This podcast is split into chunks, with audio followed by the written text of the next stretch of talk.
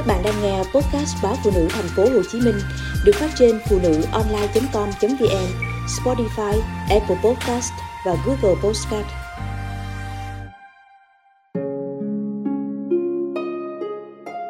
Khi chàng rể có con riêng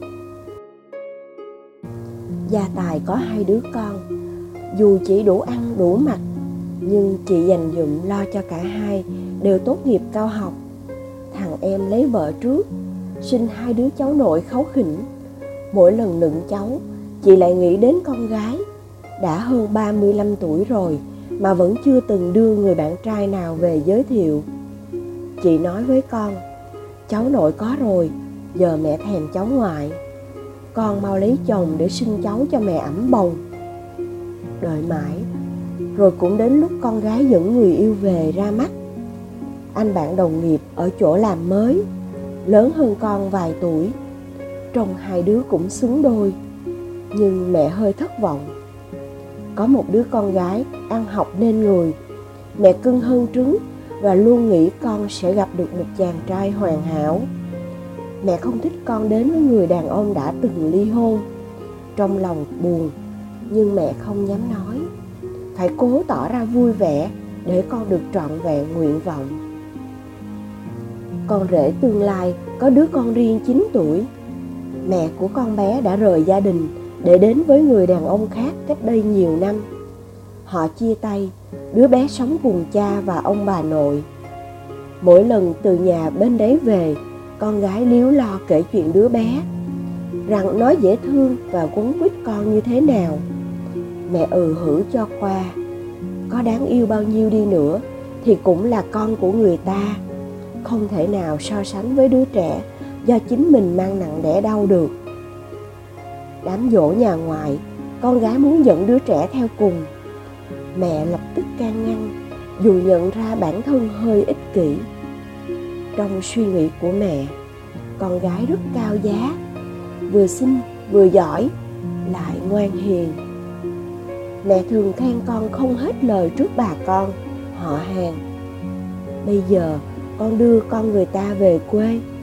Mẹ cảm thấy hơi xấu hổ và tiếc cho con. Có lẽ con gái cảm nhận được suy nghĩ của mẹ. Con buồn nhưng nghe theo. Con không dám làm mẹ thất vọng. Những ngày háo hức cưới sinh rồi cũng qua, con về nhà chồng, làm vợ, làm mẹ.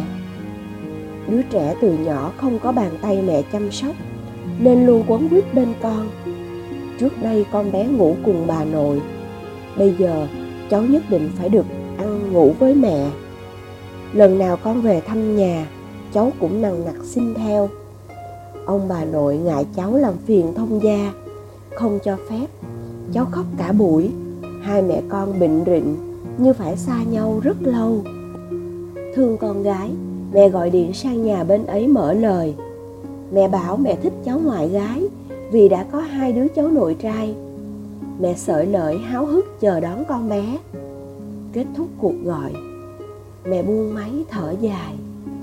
Mẹ cũng là người giàu tình cảm và yêu thương con nít. Nhưng mẹ không bao giờ hôn ôm ấp và có tình cảm sâu sắc với những đứa bé không cùng huyết thống. Không đời nào mẹ có thể yêu thương cháu người ta như cháu ruột. Chẳng qua chỉ là xã giao là muốn gia đình của con yên ấm. Con bé nhảy chân sáo vào nhà, hồn nhiên chào ông bà ngoại, rồi xà vào đống đồ chơi cùng các em. Bọn trẻ nhanh chóng kết thân, cười nói in ỏi. Thấy mẹ đang dọn vườn, cháu hồn nhiên chạy đến nắm tay, hỏi đủ chuyện. Hồn nhiên gọi, ngoại ơi, ngoại à nghe thật xốn sang cháu khiến mẹ lúng túng vài giây rồi mẹ cũng bắt kịp nhịp của con bé. Xưng bà, gọi cháu, dẫn cháu xem cây trái trong vườn. Cả nhà đều nhận ra sự thay đổi ở mẹ chỉ trong vài giờ đồng hồ. Khoảng cách mà mẹ cố giữ với con bé không còn nữa, kể từ khi cháu tung tăng nắm tay bà và gọi, ngoại ơi! Vợ chồng con chơi đến sập tối thì chuẩn bị về mẹ lăng xăng gói ghém mấy món ngon cho hai vợ chồng, không quên những thứ cháu ngoại thích ăn. Mẹ hỏi con bé, thích nhà ngoại không? Thích những gì? Cháu nhanh nhẩu bảo, thích trèo cây, hái trái chín. Thích được bơi trong cái hồ lớn mà ông ngoại để dành nuôi cá cảnh. Bà hứa, khi nào cháu đến lần nữa, bà sẽ nhờ ông rửa sạch và thay nước mới trong hồ. Cháu có thể bơi thỏa thích con bé nghe đến đó, bỗng nhảy lên ôm chầm lấy bà, rồi quay sang mẹ hỏi, chủ nhật tuần sau có về ngoại được không? Gia đình con gái ra về, căn nhà có vẻ trống hơn một chút.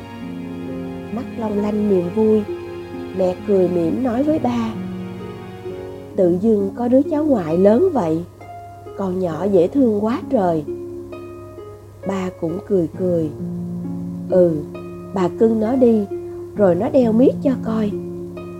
Con bé thiếu tình thương tội nghiệp